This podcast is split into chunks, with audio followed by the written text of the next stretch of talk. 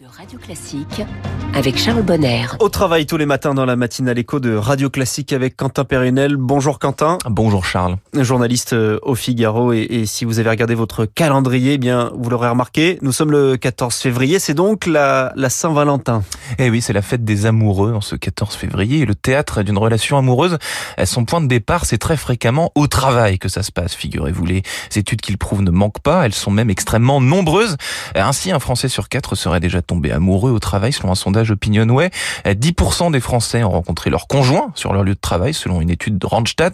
62% des salariés ont déjà entretenu une relation amoureuse avec un collègue. C'est beaucoup selon un sondage de, de Page Group.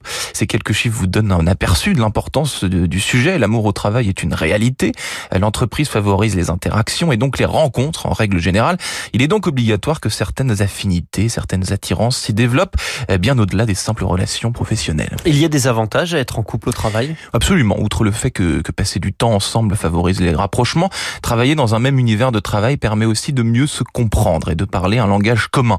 Inévitablement, cela amène à favoriser les liens de partenariat, d'amitié et parfois des conditions pour que des sentiments amoureux puissent survenir, précise ainsi à Santé Magazine le psychologue et sexologue Sébastien Garnero, car malgré la diversité de nos sociétés et la possible mobilité dans le monde actuel, on apprécie souvent une forme d'homogamie avec nos partenaires, même milieu socio-culturel, même formation, même diplôme, même métier euh, parfois notamment, euh, parce que dans un monde changeant et insécurisant, on a tendance à rechercher souvent des profils qui nous semblent rassurants, assez similaires aux nôtres. Et pourtant, cela peut être euh, périlleux. Oui, gérer une relation amoureuse au travail, c'est un sujet sensible car il est au cœur des gossips, hein, des, commérages évidemment. Avant de se lancer, il faut donc interroger le pour et le contre. Le jeu en vaut-il la chandelle? Il faut se méfier des rapports hiérarchiques, explique ainsi Loïc Roche, docteur en psychologie et auteur du livre Cupidon au travail toute forme de pouvoir rend séduisant. Mieux vaut aussi se détourner des gens mariés, hein, plus prudent. Enfin, concernant l'épineuse question des relations intimes au travail, la, jurisprudence a déjà établi un certain nombre de règles.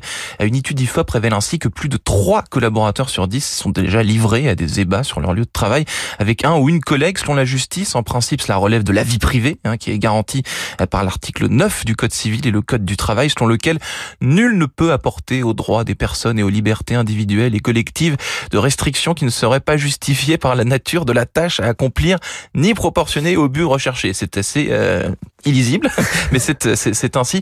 Et en réalité, hein, pour résumer, Charles, il y a cette règle tacite qui prédomine. Si amour au travail il y a, cela ne doit pas porter atteinte à l'ambiance et à la performance au travail. Et comme ça c'est plus clair. Merci Quentin Périnel au travail tous les matins dans la matinale écho de Radio Classique. À demain. À demain.